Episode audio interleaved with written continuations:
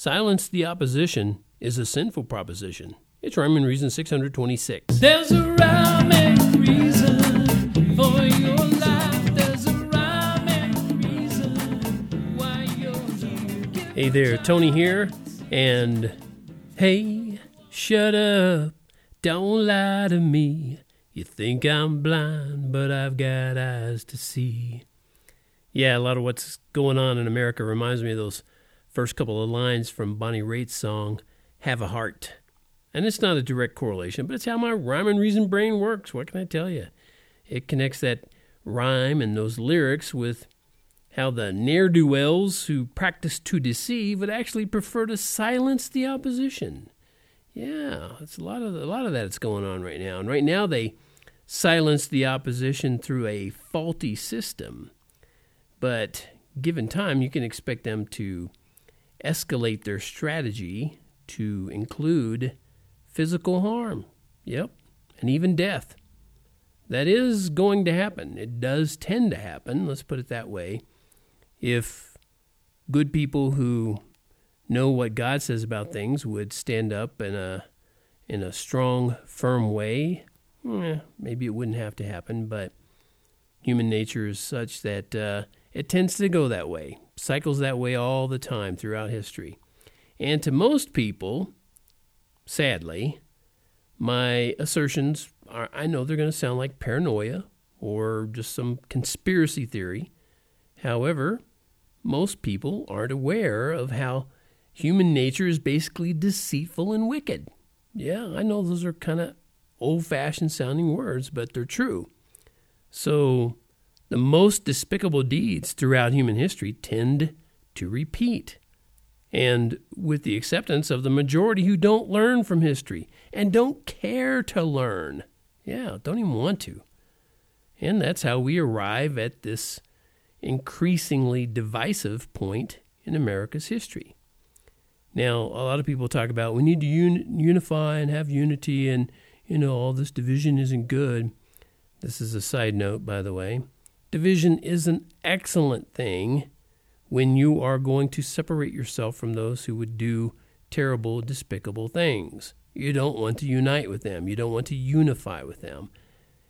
And well, I hope you don't. I don't. I know most people who read what I write and listen to what I talk about, they don't either. And I'm sure you're one of those. But this is all through a system that actually encourages divisiveness.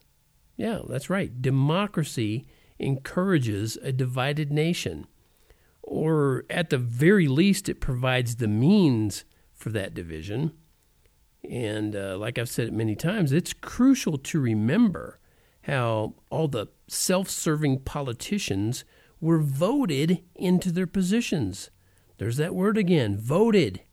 And if you're a Christian, you should make it a point to examine the Bible to see if voting is God's preferred method for establishing governments and authorities.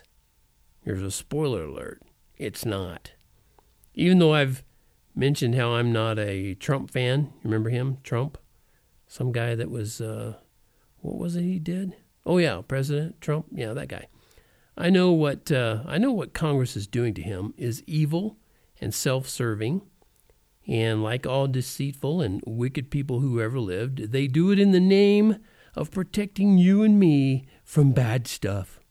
But ironically, they are the bad stuff because they'd rather gain the whole world as they lose their souls than trust God and risk losing their temporary, tiny authority. That's what they would rather do.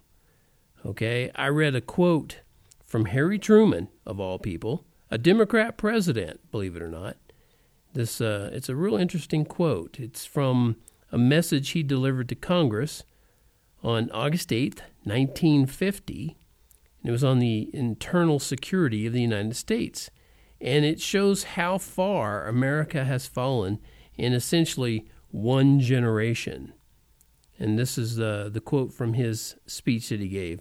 Once a government is committed to the principle of silencing the voice of opposition, it has only one way to go, and that is down the path of increasingly repressive measures until it becomes a source of terror to all its citizens and creates a country where everyone lives in fear. Whoa. Harry Truman, a Democrat president, said that. A Democrat now wouldn't think twice about silencing the voice of opposition, and they don't care that we're going down that path of increasingly repressive measures. They like the increasingly repressive measures. They repress increasingly. They love it. Why? Because it keeps you in fear. And when everybody's in fear, walking around behind masks because they're so darn scared of a little tiny virus, that's what you get. This is what we get. And if you haven't gotten the sense that America's citizens are currently living in fear of the government, you should pay attention to what that government is doing to Trump. Okay? Then ask yourself if they can do it to him, am I truly safe? The answer is no, by the way. Now they misconstrue what you say. So I recommend that today, put your trust and faith in the way. I'll leave you with that.